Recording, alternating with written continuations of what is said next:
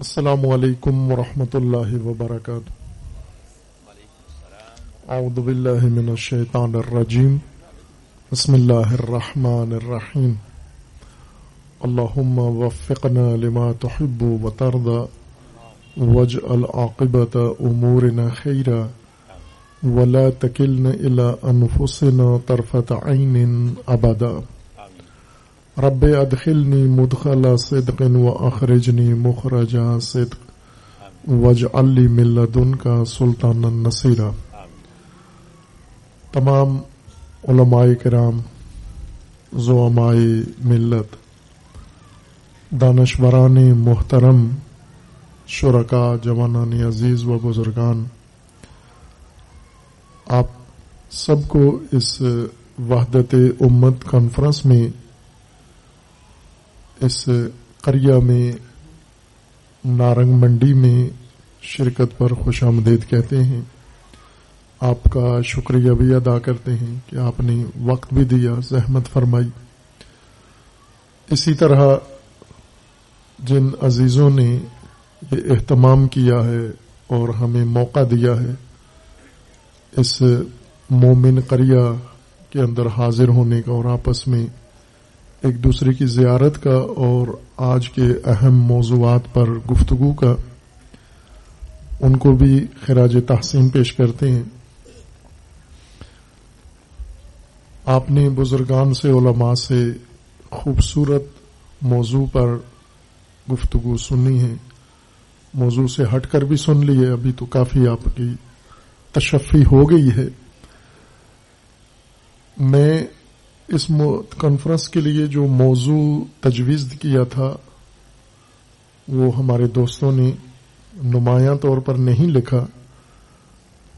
اور میں چونکہ اسی ذہن میں میرے ذہن میں وہی موضوع ہے اور وہی لے کر آیا ہوں، وہی عرض بھی کرنا ہے کہ نارنگ منڈی میں آج مجھے ایک بہت ہی بڑی اہم شخصیت کی کمی محسوس ہو رہی ہے اور وہ مولانا محترم جناب شمشاد سلفی صاحب رحمت اللہ علیہ ہیں۔ بزرگ عالم دین جو نارنگ منڈی کی رونق تھے اور یہاں کے حلقہ وصل تھے، انہوں نے تمام مسالک سے تعلق رکھنے والے نارنگ منڈی کے اہلیان کو آپس میں تسبیح کی طرح پرویا ہوا تھا۔ اور خصوصاً جو موضوع آج آپ سن بھی رہے اور دیکھ بھی رہے ہیں وحدت امت اور یکجہتی فلسطین۔ وہ شخصیت جن کا دل دھڑکتا تھا فلسطین کے لیے بھی، کشمیر کے لیے بھی، امت کے لیے بھی، اور تفرقہ امت کا جن کو تکلیف دیتا تھا اور رنج پہنچاتا تھا۔ اور وحدت جن کی آرزو تھی۔ میں نے یہ تجویز دیا تھا کہ وحدت امت میں مولانا شمشاد سلفی صاحب کا کردار اس کانفرنس کا یہ موضوع رکھیں۔ ہر چند ملک بھر میں جو کانفرنسیں ہو رہی ہیں ان کا یہی موضوع ہے جو ابھی آپ نے دیکھا ہے۔ وحدت امت و یکجہتی فلسطین۔ لیکن اگر شمشاد سلفی صاحب کا نام آ جاتا تو وہ نام ہی فلسطین کی یکجہتی کا دوسرا نام شمشاد سلفی ہے۔ اور یہ میں بلا دلیل نہیں کہہ رہا ہوں بلکہ ان کے نام سے ہی ظاہر ہے کہ وہ سلفی تھے، اہل حدیث مسلک تھے، جنہیں ہم پاکستان کی عام اصطلاح میں وہابی کہتے ہیں۔ اور وہ عالم دین بھی تھے، اور اسی طرح بہت ہی جہندیدہ سیاست میں بھی ان کا کردار رہا ہے۔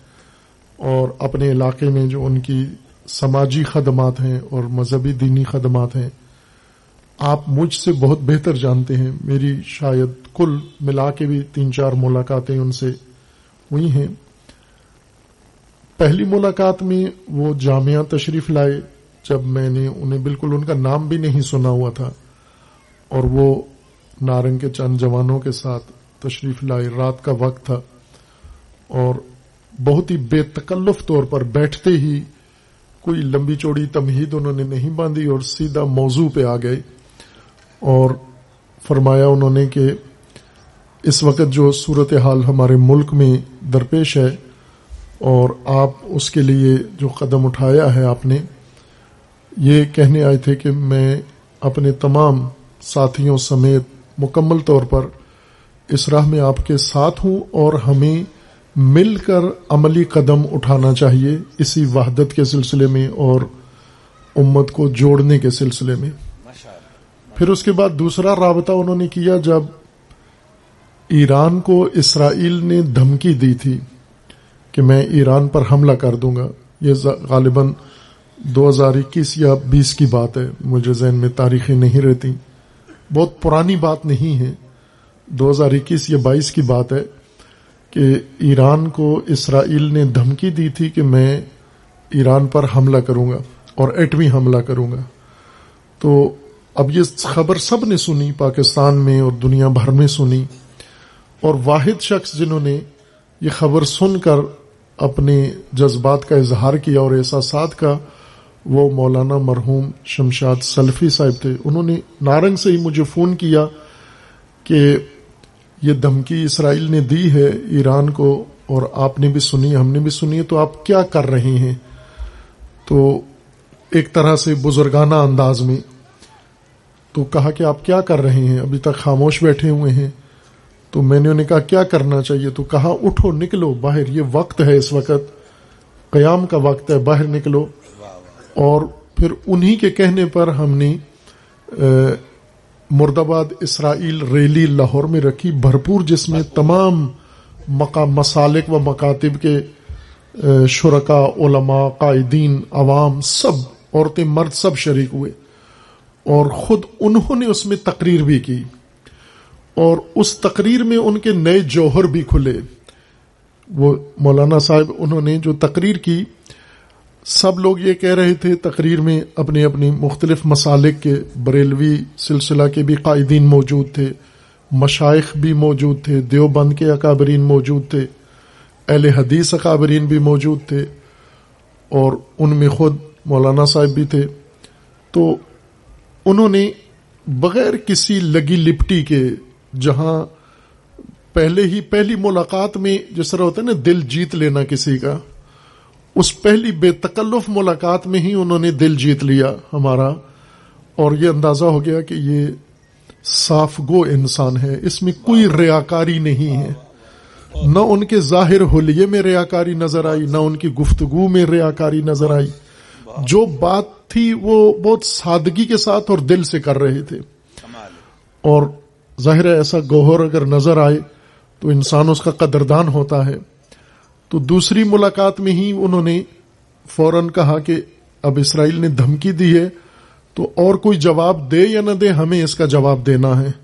اور وہ آئی بھی اور شرکت بھی کی اور تقریر بھی انٹرنیٹ پہ موجود ہے۔ ان کی وہ تقریر آپ سن سکتے ہیں۔ اس تقریر کے بعد انہیں ظاہر کافی کچھ خود انہیں بھی سننا پڑا، جو انہوں نے اس میں کہا۔ اس میں تمام مقررین یہ کہہ رہے تھے کہ اسرائیل کو امریکہ اکسا رہا ہے ایران پر حملے کے لیے۔ ابھی غزہ جیسا ظلم اسرائیل نے نہیں کیا تھا۔ میں اس لیے کہہ رہا ہوں کہ آج ان کی کمی محسوس ہوتی ہے کہ آج غزہ کی ہمدردی اور یکجہتی کے لیے نارنگ والے جمع ہوئے ہیں۔ سلفی صاحب کے ساتھی یہاں پر اکٹھے ہوئے ہیں۔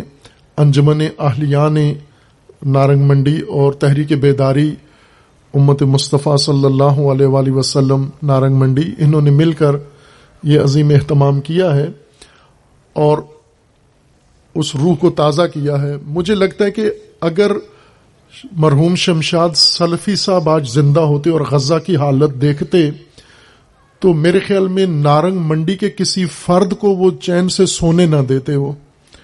اور وہ سراپا احتجاج بھی بن جاتے اور سراپا اقدام بھی بن جاتے۔ اس لیے کہ جب اسرائیل نے اتنا ظلم نہیں کیا تھا آٹھ ہزار بچے دن دہاڑے قتل نہیں کیے تھے فقط زبانی ایک بیان دیا تھا کہ میں ایران پر حملہ کر دوں گا۔ اور وہ سراپا احتجاج بن کے باہر آ گئے۔ اور انہوں نے باقیوں سے بھی کہا کہ اب چپ کیوں بیٹھے ہو؟ یہ چپ بیٹھنے کا وقت نہیں ہے۔ مجھے یہی کہا کہ یہ تو خاموش بیٹھنے کا وقت نہیں ہے اٹھو، قیام کریں، مل کے سب کھڑے ہوں۔ اور آئے اور کھڑے ہوئے اور وہ بات کی۔ سب یہ کہہ رہے تھے کہ امریکہ نے اسرائیل کو اکسایا ہے کہ ایران کو دھمکی دے۔ سلفی صاحب نے ان کی گفتگو موجود ہے، ان کی زبانی، ان کے الفاظ میں سن لینا۔ انہوں نے کہا، نہیں، یہ بات غلط ہے۔ امریکہ نے نہیں اکسایا ہے۔ امریکہ اور اسرائیل دوستی تو بڑے عرصے کی ہے، شروع کی پیدائشی دوستی ہے ان کی۔ آج جو اسرائیل کو یہ جرت ملی ہے کہ ایران جیسے اسلامی ملک کو دھمکی دے رہا ہے یہ امریکہ کے اکسانے پر نہیں ہے۔ انہوں نے نام لے کے عربی ملک کا کہا کہ یہ ان کے اکسانے پر ہوا ہے۔ یہ ان کی دوستی کا نتیجہ ہے۔ اور ظاہر ہے اس ملک کا نام لینا سلفی صاحب کے لیے اس کی بھاری قیمت بنتی ہے۔ چونکہ سلفی صاحب جو سلسلے سے تعلق رکھتے ہیں انہیں عموماً ادھر ہی جوڑا جاتا ہے کہ وہاں سے ان کے تعلقات یا مفادات ہیں، لیکن انہوں نے کسی کی پرواہ نہیں کی۔ انہیں پتا تھا کہ میں جو کہہ رہا ہوں، اس کا کیا نتیجہ ہے اور اس کا، اور ہوا بھی۔ اور ان کے جنازے پر بھی یہ بازگشت اس چیز کی سنی لوگوں نے کہ جب ان کا جنازہ ہونے لگا تو ان کے اپنے ہم مسلک جس کو ظاہر میں حاضر ہونا چاہتا تھا، اس دن ہماری اربعین کی مجلس تھی۔ لاہور میں اور اس وجہ سے ملک بھر سے ایک آزاداری کا سلسلہ وہاں قائم تھا۔ رات کے وقت اسی سٹیج پر مجھے خبر ملی کہ ان کی وفات ہو گئی ہے اور اس وقت میرے لیے ممکن نہیں تھا کہ میں اس مجلس کو چھوڑ کے آ جاتا۔ اور یہ سنا کہ ان کے جنازے میں بھی یہی کہا گیا کہ انہوں نے ایسی باتیں کی ہیں تو ہم ظاہر حاضر نہیں ہیں۔ باہر کیف ایک اس قسم کا مسئلہ جس کی انہیں توقع بھی تھی اور توجہ بھی تھی ان کی کہ میری اس بات کا یہ نتیجہ نکلے گا۔ اتنا صاف گو کھل کے بولنے والا آدمی آپ کو پاکستان میں کوئی دوسرا نہیں ملے گا آپ کو۔ جو اس دڑھلے سے بات کرتا ہے، جو درست بات ہے، کسی کو بھی بری لگے، بے شک بری لگے۔ اور وہ بات وہ کرتے تھے اور کی انہوں نے اور حق ثابت کیا۔ خوب اتنا دلیر آدمی، اتنا شجاع آدمی کہ جو کسی کی بھی پرواہ نہ کرے اور جو درست بات ہے انہوں نے کر دی آج اگر وہ موجود ہوتے اور ان عرب ملکوں کی کیفیت دیکھتے، غزہ پر حملہ دیکھتے، آٹھ ہزار بچوں کی لاشیں ملبے کے نیچے سلفی صاحب دیکھتے، تو ان کی کیفیت وہ نہ ہوتی جو ہماری ہے آج۔ ہم خبریں سن کر بڑی تسلی میں ہیں اور ہم نے یہ لاشیں دیکھی بھی، تصویریں بھی اور یہ خواتین اور یہ سارا ظلم دیکھا۔ وقفہ ہوا، پھر وقفے کے بعد دوبارہ قتل عام شروع ہوا۔ اس طرح اگر کوئی میں یقین سے کہتا ہوں، اگر نارنگ منڈی میں کوئی اگر جانور، اتنے جانور، چار سو جانور روزانہ سب کی آنکھوں کے سامنے اگر مار دے کچل کے، نارنگ منڈی کا کوئی بچہ بھی خاموش نہیں بیٹھے گا، اس جلاد کا گلا دبائیں گے جہاں پر۔ لیکن آپ روزانہ چار سو، پانچ سو لاشیں بچوں کی اور خواتین کی غزہ میں دیکھتے ہیں اور ہم زیادہ احساس نہیں کرتے۔ اس طرح سے ہمیں احساس بیدار نہیں ہوتا جیسا ہونا چاہیے ہمیں۔ جو کرنا چاہیے ہمیں وہ نہیں کر رہے ہم۔ ہم تو بھی بول بھی نہیں رہے ان کے حق میں۔ ہم تو کوئی آواز بھی نہیں اٹھا رہے۔ اس وجہ سے بھی زیادہ کمی محسوس ہوتی ہے مرحوم شمشاد سلفی صاحب کی۔ اور ایک بہت بڑی خوبی ان کی یہ تھی کہ اہل البیت علیہ السلام کے دل و جان سے معتقد تھے وہ۔ ابھی آپ نے سنا جناب امیر حمزہ صاحب سے ان کی تقریر سنی حیدری تقریر سنی انہیں اور خیبر اور غزہ کا انہوں نے آپس میں ملاپ کر کے آپ کو یہ بات دکھا دی۔ مسلک کے لحاظ سے سلفی صاحب اور امیر حمزہ صاحب کا ایک ہی مسلک ہے۔ دونوں سلفی ہیں دونوں اہل حدیث ہیں اور آپ کی زبان میں دونوں وہابی ہیں۔ خوب اس وہابی کی زبان سے آپ نے مولا علی کو سن لیا کہ اگر خیبر میں یہ رسول اللہ کا فرمانا تھا اور رسول اللہ کے بارے میں قرآن کا فرمانا ہے کہ یہ رسول اپنی مرضی سے کسی چیز کا اظہار نہیں کرتے جب تک اللہ کی طرف سے انہیں وحی نہیں ہو جاتی۔ اس پہ قرآن گواہ ہے۔ اور اگر رسول اللہ نے انتالیس دن جنگ کے بعد اعلان کیا کہ کل اس کو علم دوں گا جو قرار ہوگا غیر فرار ہوگا۔ چونکہ پہلے جنگ ہوتی تھی، انتالیس دن ہر روز علم نئے شخص کو دیا جاتا اور وہ لے کر جاتا اور واپس آ جاتا اور قلعہ خیبر کا کچھ بھی نہیں بگڑتا، وہ ناکام واپس آ جاتے کہ ایسا ناقابل تسخیر قلعہ ہے۔ اور پھر رسول اللہ نے فرمایا کہ کل اس کو علم دوں گا جو قرار ہوگا، غیر فرار ہوگا، جو اللہ کو پسند کرتا ہے اور اللہ اس کو پسند کرتا ہے۔ اور وہ حدیث بھی صحیح بخاری اور دیگر اہل سنت کتابوں کے منابع سے جناب ابیر حمزہ صاحب نے اس کی طرف اشارہ کر دیا کہ بہت سارے بڑے بڑے جید صحابہ جن میں سب سے نمایاں جو روایات نقل موجود ہیں قطب احادیث میں، خلیفہ دوم ہیں۔ اور خلیفہ دوم فرماتے ہیں کہ میں ساری رات دل میں یہ آرزو لے کے بیٹھا ہوا تھا کہ کل میرا نام پیش ہو۔ اور اتنی آرزو پہلے، اس سے پہلے کبھی پیدا نہیں. ہوئی تھی۔ اور جب دوسرا دن آیا تو اس حدیث کے الفاظ ہیں کہ چونکہ رش تھا اور لوگ منتظر تھے کہ میرا نام آئے، تو ایڑیاں اٹھا کے اپنا قد بلند کر کے تاکہ حضور کو میرا چہرہ نظر آئے کہ حضور سامنے دیکھ رہے تھے اور دیکھیں، چہرے دیکھ کر پھر جو چہرہ زیادہ رسول اللہ کو پرکشش و اٹریکٹ کرے، کہیں کہ یہ فلاں، یہ جرنیل۔ لیکن حضور نے وہ ایڑیاں اٹھا کے جو دیکھ رہے تھے، انہیں بھی دیکھا۔ جو بلند قد تھے ان کو بھی دیکھا، جو آرزو مند تھے، چہروں سے سب کی نظر آ رہا تھا کہ آج علم کس کو ملتا ہے۔ لیکن سب کو یہ پتا تھا کہ وہ کرار غیر فرار ہم نہیں ہیں، چونکہ ہمیں تو موقع مل چکا ہے۔ ہمیں تو علم مل چکا ہے۔ فرد جس کو علم نہیں ملا تھا ابھی تک، وہ فقط ایک ہی ہستی تھی اور رسول اللہ نے بلا کر انہیں علم تھما دیا اور وہ حیدر کرار تھے وہ۔ کرار اس کو کہتے ہیں جو بار بار پلٹ پلٹ کر حملے کرے۔ نہ کہ پلٹ کے باغ باغ کے اپنے خیمے میں آ جائے۔ جو حملہ کرے، اگر نہیں حملہ کامیاب ہوا تو پلٹ کے پھر حملہ کرے۔ مقرر، جس کو ہم کہتے ہیں نا مقرر، تکرار، تکراری حملے کرے۔ اور اتنے حملے کرے کہ اس کا پاؤں اکھڑ جائے۔ اور ایسا ہی کرار اسی وجہ سے کہتے تھے کہ مولا علی پلٹ پلٹ کر حملے کرتے تھے اس کو۔ پلٹ پلٹ پر۔ اور پھر جب قلعہ خیبر اکھاڑ دیا، تو یہ حدیث، یہ مجھے اہل سنت کی کتابوں میں ظاہر ابن کثیر نے یہ نقل کی ہے۔ باقی منابع میں میں نے نہیں دیکھی۔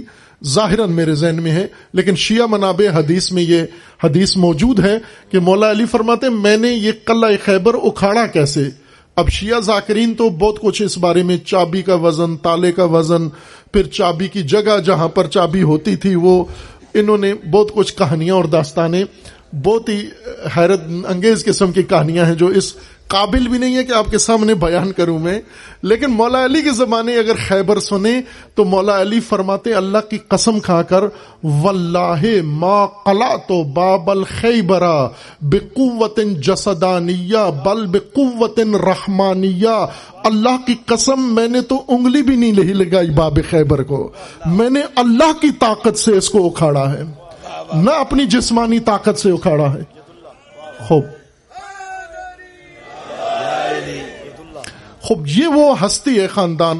اور ابھی آپ نے اجداد رسول اللہ و اجداد امیر المومنین کا ذکر سنا امیر حمزہ صاحب سے۔ یہی ذکر اور اس سے تھوڑا بڑھ کے ذکر سلفی صاحب نے کیا لاہور وحدت کانفرنس میں۔ وہ الگ تقریر ہے، ان کی وہ بھی سنے اور انہوں نے اس میں خصوصیت کے ساتھ ذکر کیا۔ انہوں نے خصوصیت کے ساتھ ذکر کیا خواجہ حضرت ابو طالب علیہ السلاۃ وسلام اور اس میں فرمایا، کہا کہ یہ پورا سلسلہ نور کا سلسلہ ہے۔ یہ سلفی صاحب کا فرمانا تھا کہ یہ نور جو نیچے اترا ہے، یہ نور اوپر سے آیا ہے سارا۔ اور اوپر تک یہ سارا نور ہی نور ہے۔ اور انہوں نے ذکر کیا کہ یہ نسل ساری نور کی نسل ہے۔ یہ نسل نور ہے ساری۔ یہ سلفی صاحب نے خوب جب انسان کسی شخص سے یہ سب دیکھے، اہل البیت کی محبت میں رچا بسا ہوا انسان۔ اور پھر اس کے بعد درد ملت جس کے سینے میں بھرا ہوا ہو، جو غزہ کے لیے بھی تڑپتا ہو، جو ایران کے لیے بھی دل دکھاتا ہو۔ میرے خیال میں ایران والوں کو پتہ بھی نہیں ہوگا کہ شمشاد سلفی کون ہے کس قریے میں رہتے ہیں۔ اور کبھی ان کا کوئی رابطہ بھی نہیں ہوا ہوگا، نہ ایرانی سفیر سے یہاں پر، نہ کسی ایرانی وکیل سے یہاں پر، لیکن اس کے باوجود، اور ظاہر جو ایران اور اہل سنت کے مقابل بارے میں جو فضا ہے پاکستان میں بنی ہوئی، عموماً اہل سنت بہت ساری غلط فہمیوں میں ہے ظاہر ہے، اور یہ پھر سلفی سلسلے سے بھی تعلق رکھتے ہیں، یہ تو اور ہی زیادہ ایران کے بارے میں دور ہے۔ لیکن انہوں نے پرواہ نہیں کی۔ انہوں نے کہا، ایران جو بھی ہے، اس وقت چونکہ سہونیوں نے للکارا ہے ایک اسلامی ملک کو۔ سہونیوں نے للکارا ہے۔ اس لیے ہمیں باقی ہر چیز فراموش کر دینی چاہیے۔ اور اس وقت ساری ملت کا حق ہے کہ وہ اٹھ کے ایران کے ساتھ کھڑے ہو جائیں۔ اور انہوں نے کال دی، کھڑا کوئی ہوا یا نہیں ہوا، لیکن شمشاد سلفی ضرور کھڑے ہو گئے وہاں پر۔ اور وہ دلیرانہ، شجاعانہ تقریر کی اور ملیام اور روڈ پہ اور میڈیا کے سامنے تقریر کی انہوں نے۔ اور اس میں حیدری مولانا شمشاد سلفی صاحب!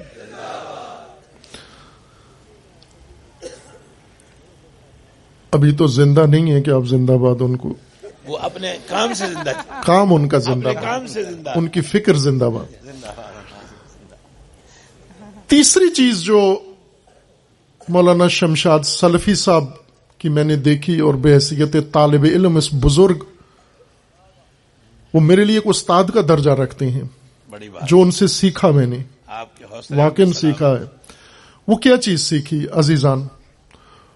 مجھے لوگوں نے بھی بتایا جیسے ان کے فرزند نے صاحبزادے نے یہاں پر اعلان کیا میں نے ان سے وعدہ کیا ہوا تھا میں آؤں گا آپ کے نارنگ منڈی میں۔ یہ جوانان جو آج مجلس ہے اس مجلس کا تقاضا کئی سالوں سے کر رہے ہیں کہ آپ ہر جگہ جاتے ہیں نارنگ میں بھی آئیں۔ تو میں نے کہا میں ضرور آؤں گا نارنگ میں لیکن آپ کے پاس نہیں آؤں گا۔ میں آؤں گا مولانا شمشاد سلفی صاحب کے پاس آؤں گا۔ انہوں نے بھی کہا کہ آئے میں یہ کروں گا۔ میں نے کہا نہیں، میں آپ کی مسجد میں بھی نہیں آؤں گا۔ آپ کے دفتر بھی، آپ کے فلاں پروگرام میں بھی نہیں۔ میں آؤں گا۔ مجھے بتایا گیا تھا کہ یہ دن بھر کھیتوں میں کام کرتے ہیں خود۔ یہ کسان ہیں دہکان ہیں اور خود کھیتوں میں کام کرتے ہیں۔ دھوتی باندھ کے اور سارا دن بنیان پہن کے تو یہ سارا دن دھوپ پہ، گرمی میں، چھاؤں میں یہ محنت کرتے رہتے ہیں۔ وہ مجھے بہت اچھا لگا ان کا وہ کردار سن کر۔ تو میں نے کہا، جب آپ کھیتوں میں کام کر رہے ہوں گے، میں بغیر بتائے ہوئے ناگہان ہوں گا اور آپ کو دیکھوں گا وہاں پر۔ اس حالت میں کام کرتے ہوئے میں آپ کر دیکھوں گا آپ کو۔ یہ وعدہ پورا نہیں ہو سکا۔ اس میں میری کوتا ہی ہے، مصروفیات کی وجہ سے۔ کئی دفعہ ارادہ کیا، لیکن پھر کوئی نہ کوئی رکاوٹ آ جاتی تھی۔ ایک چیز جو انہوں نے بھی بتائی اور تمام جو نارنگ کے ہمارے عزیزان ہیں جو گائے گائے ان سے شیعہ سنی دونوں آتے جاتے رہتے ہیں ملاقات ہوتی ہے ان سے بات ہوتی ہے۔ انہوں نے بھی بتایا کہ شہر کے اندر ہم آہنگی فرقہ وارانہ ہم آہنگی مسلقی ہم آہنگی میں ان کا بنیادی کردار ہے۔ بڑی بات اور یہ کسی کو بھی حد سے باہر نہیں جانے دیتے۔ نارنگ میں بھی باقی ملک کی طرح مختلف مزاج کے لوگ رہتے ہیں مختلف مسلک ہیں۔ اور مختلف مسلک کے مختلف مزاج ہیں۔ بس شیعہ ہیں تو شیعہ ایک مزاج کا شیعہ نہیں ہے شیعہ کے بھی انار کی طرح کئی مزاج ہیں۔ جیسے انار میٹھا بھی ہوتا ہے، کھٹا بھی ہوتا ہے، انار ترش بھی ہوتا ہے بہت۔ انار وہ بغیر دانے والا جس کے اندر ہڈی نہیں ہوتی، وہ بھی ہوتا ہے اور مختلف رنگوں کا سرخ انار ہوتا ہے، سفید انار ہوتا ہے۔ خوب اسی طرح شیعہ، ہر مزاج کا شیعہ موجود ہوتا ہے۔ اسی طرح سنی، ہر مزاج کا سنی ہے، دیوبندی ایک مزاج کے نہیں ہے۔ آپ کو مختلف مزاجوں کے ترش دیوبندی بھی ملے گا، میٹھا دیوبندی بھی ملے گا۔ آپ کو سلفی، آپ کو امیر حمزہ صاحب جیسا میٹھا ہاں چیکو جیسا سلفی بھی ملے گا، جو بہت ہی شیرین مزاج ہے اور بڑے ترش قسم کے بھی ملیں گے جو میڈیا پہ آپ سنتے رہتے ہیں، جو خدا ان کے شر سے سب کو بچائے، پوری امت کو۔ جن کا ارادہ یہ ہے کہ اگر ان کے پاس تلوار ہو تو وہ ایک ہی وار میں سب کی گردنیں اتار دیں۔ ایسے بھی جذباتی موجود ہیں، متشدد ترین لوگ بھی موجود ہیں۔ خوب، یہ سارے مزاج یعنی مختلف مسلک اور مسلک کے اندر مختلف مزاج، معتدل مزاج لوگ، متشدد مزاج لوگ اور متعصب مزاج لوگ، یہ مزاجیت ہماری قومی خصلت ہے۔ یہ مذہب نہیں سکھاتا۔ نہ سنی کو سنی متشدد بناتا ہے، نہ شیعہ کو تشیع متشدد بناتا ہے۔ یہ مزاج ہمارا خود بن جاتا ہے۔ کچھ اکساتے ہیں، کچھ بڑکاتے ہیں ہمیں۔ کچھ مرچ مسالہ لگاتے ہیں۔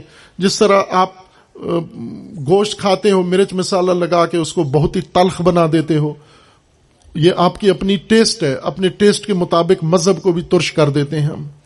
خوب، اس ساری مزاجوں کو ایک شہر کے اندر انہوں نے جوڑ کے رکھا اور اپنی حد میں رکھا۔ کسی مزاج کو دوسرے مزاج پر تجاوز کرنے نہیں دیا۔ جو شمشاد سلفی صاحب کی مجھے عظمت کردار جو ان کی نظر آئی، وہ انہوں نے خود فرمایا، کہا، آشور کے دن میں بیٹھ جاتا ہوں اپنی مسجد کے سامنے، پان بہت کھاتے تھے۔ ہم نے ان سے تقریریں کروائیں تقریر کے دوران بھی پان کھاتے تھے وہ۔ اور ساتھ انہوں نے اگال دان بھی رکھا ہوتا تھا۔ پان مس نہیں کرتے تھے، وقفہ نہیں ہونے دیتے تھے۔ اس طرح سے۔ تو انہوں نے کہا میں پان لے کے پورا ذخیرہ پورے دن کا اور مسجد کے سامنے بیٹھ جاتا ہوں جو ان دوستوں نے بھی بتایا۔ اور کہا کہ پھر شیعہ جلوس عاشور کے دن برآمد ہوتا ہے اور مجھے پتا ہے کہ بعضوں کو ناگوار گزرتا ہے۔ تو انہوں نے کہا کہ میں خود وہاں اس کی حفاظت کے لیے بیٹھ جاتا ہوں۔ واہ واہ۔ اس جلوس کی حفاظت کے لیے۔ اب ان کے الفاظ میں اگر میں بتاؤں تو انہوں نے کہا کہ میں وہ گھوڑا جو نکلتا ہے اس گھوڑے کو میں حفاظت کے لیے بیٹھ جاتا ہوں اور منزل تک پہنچنے تک میں اس کی حفاظت کرتا رہتا ہوں۔ جب جلوس ختم ہوتا ہے میں اٹھ کے چلا جاتا ہوں۔ اور کسی کو جرت نہیں ہونے ہونے دیتا کہ وہ خبردار اس جلوس کو کوئی آنکھ سے میلی آنکھ سے نہ دیکھے۔ اسی طرح کئی دفعہ۔ متشدد قسم کے جو ماحول بناتے ہیں یہ تھانے میں بات پہنچ گئی۔ تو تھانے دار بھی مسئلہ حل نہیں کر سکتا، پھر سلفی صاحب کو بلایا جاتا تھا کہ آپ مسئلے کو حل کریں اور وہ بیچ میں پڑھتے اور یہ وہ باتیں تھیں جو یہاں کے لوگوں نے سنائی ہیں۔ میں تو نہیں آیا یہاں۔ یہاں کے لوگوں نے سنائی ہے کہ یہ کردار ہے مولانا شمشاد سلفی صاحب رحمت اللہ علیہ کا۔ خوب، یہ کردار صرف نارنگ منڈی کے اندر تو نہیں چاہیے، ہمیں پورے پاکستان میں چاہیے یہ۔ یہ پورے پاکستان میں چاہیے۔ یہ ہر محلے کے اندر چاہیے ہمیں۔ اور ہر مسلک کا عالم، یہ شرح صدر، یہ وسط ظرفی، اور یہ شبہ شخصیت ہونا، یہ شمشاد سلفی صاحب سے لے، اپنے مسلک سے تو کوئی دور نہیں ہوئے، عمر بھر سلفی ہی رہے، اس کے اوپر انہوں نے کوئی کمپرومائز نہیں کیا، لیکن دوسرے مسلک کی طرف کبھی انگلی نہیں اٹھائی، دوسرے مسلک کو کبھی حملہ نہیں کیا، دوسرے مسلک کی کبھی دل آزاری نہیں کی، اور اس طرح سے انہوں نے اس قریے کو ایک امن کا گہوارہ بنا کر رکھا۔ یہ ہمارے عزیزان، جب بھی یہ آتے ہیں تو انہوں نے کہا کہ شیعہ کی مجلس اور شیعہ کے جلوسوں کا سب سے بڑے محافظ سلفی صاحب ہیں۔ خوب، یہ مثال ہم دوسرے کسی شہر میں نہیں دے سکتے۔ یہ وہ امور تھے جن کی وجہ سے، ایک تو وہ آنکھوں دیکھا مشاہدہ میرا اپنا، جو ان کی بصیرت تھی اور جو ان کا درد تھا، ملت کا اور امت اسلامی کا اور عالمی مسائل کا، اس کے لیے جو ان کے اندر ایک درد تھا، جو وہ برملا اظہار کرتے تھے، حق گوئی، خواہ کوئی شخصیت ہو یا کوئی طبقہ ہو، اگر اسے وہ سمجھتے ہیں یہ ذمہ دار ہے، اس ظلم کا وہ کھل کے اس کا نام لیتے تھے اور انہوں نے لیا ہے، اور وہ آپ سب سن سکتے ہیں، انہی کی زبانی سن سکتے ہیں۔ میں بیان نہ کروں کہ اس کو دوسرا رنگ نہ مل جائے۔ خود ان کی زبانی سنیں، وہ کیا کہتے ہیں اس بارے میں؟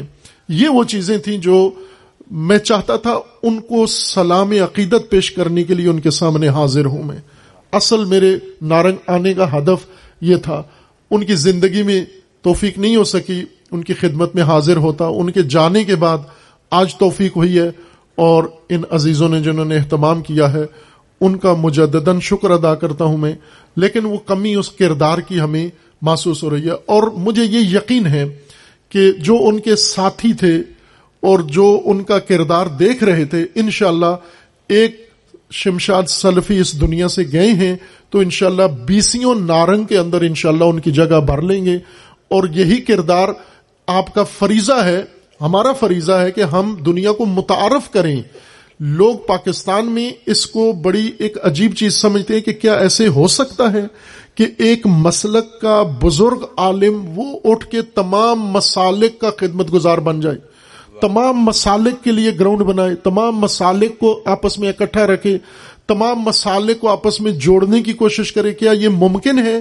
یہ ممکن ہے اور یہ نارنگ میں، جس کو نہیں یقین وہ نارنگ میں آئے اور شمشاد سلفی صاحب کا کردار نارنگ کے لوگوں سے پوچھے۔ یقیناً ان کے اوپر لوگوں کو اعتراض بھی ہوگا، ان کے مخالفین بھی ہوں گے۔ حتمن ہوں گے، بعض مختلف دلیلوں سے ہوں گے۔ کسی کو کوئی لین دین سے ان سے شکوا ہوگا، کسی کو کسی بات پر ان سے شکوا ہوگا۔ کسی کو ممکن ہے یہی کام ان کا پسند نہ آتا ہو، جو عاشور کے دن وہ شیعہ جلوس کو بیٹھتے ہیں اور اس کی حفاظت کرتے ہیں اور اس کا خیال رکھتے ہیں، شاید یہی پسند نہ ہو۔ یا کسی کو کوئی اور ان سے اعتراض یا اشکال ہوگا۔ یقیناً ہوتا ہے، اس قسم کے کرداروں کے بارے میں حتمن ہوتا ہے۔ اگر ہوتا بھی ہے تو وہ کوئی عیب کی بات نہیں ہے۔ اعتراض اس پر نہیں ہوتا۔ ابھی ٹرین آ گئی ہے تو میں آپ کو یہی مثال دوں۔ شہید متحری ایک بڑی خوبصورت مثال اپنی کتابوں میں فرماتے ہیں۔ شید مستاری فرماتے ہیں کہ ٹرین ایک اسٹیشن پہ کھڑی ہوتی ہے، اس کو کوئی پتھر نہیں مارتا۔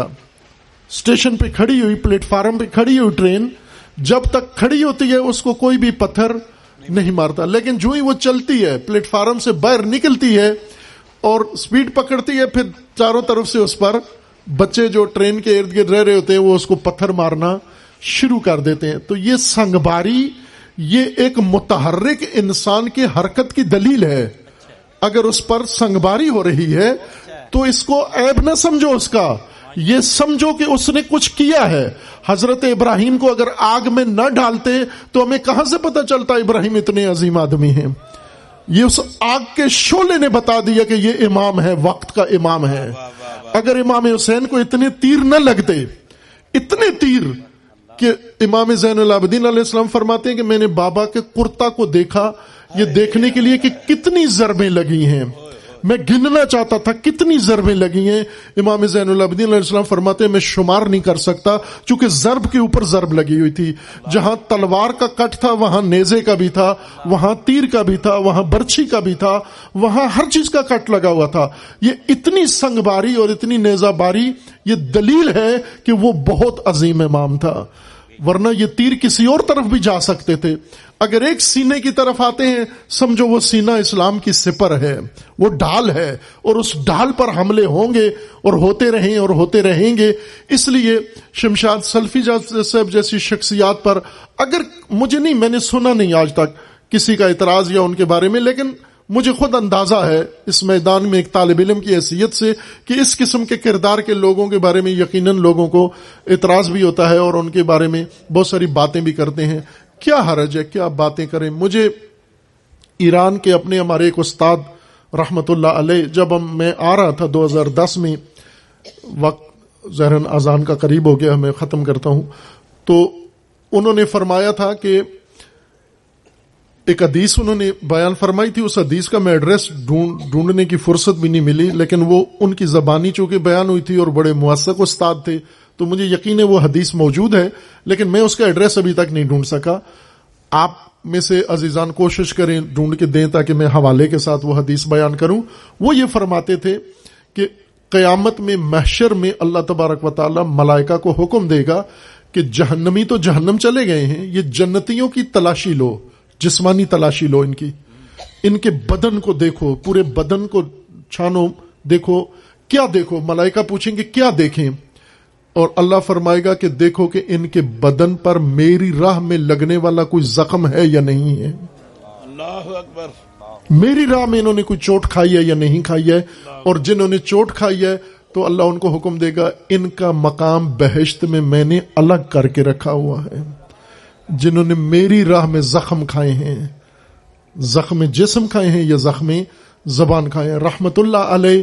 اور اللہ تبارک و تعالی ان کی مغفرت فرمائے اور خداون ان کے کردار اور ان کے افکار پر اس شہر کے اہلیان کو قائم رہنے کی توفیق عطا فرمائے اور اللہ ہم سب کو انشاءاللہ امت سازی کی توفیق عطا فرمائے اور اس طرح دلوں کو جوڑنے کی توفیق عطا فرمائے اور یہی درد جو اس سینے میں تھا وہ اللہ درد ہم سب کے سینوں میں ایجاد فرمائے، بیدار فرمائے تاکہ ہم آج کے غزہ کے مظلوموں کی مدد کے لیے مؤثر عملی قدم اٹھا سکیں انشاءاللہ۔ وصلی اللہ علی محمد طیبین الطاہرین۔ والسلام علیکم ورحمۃ اللہ وبرکاتہ۔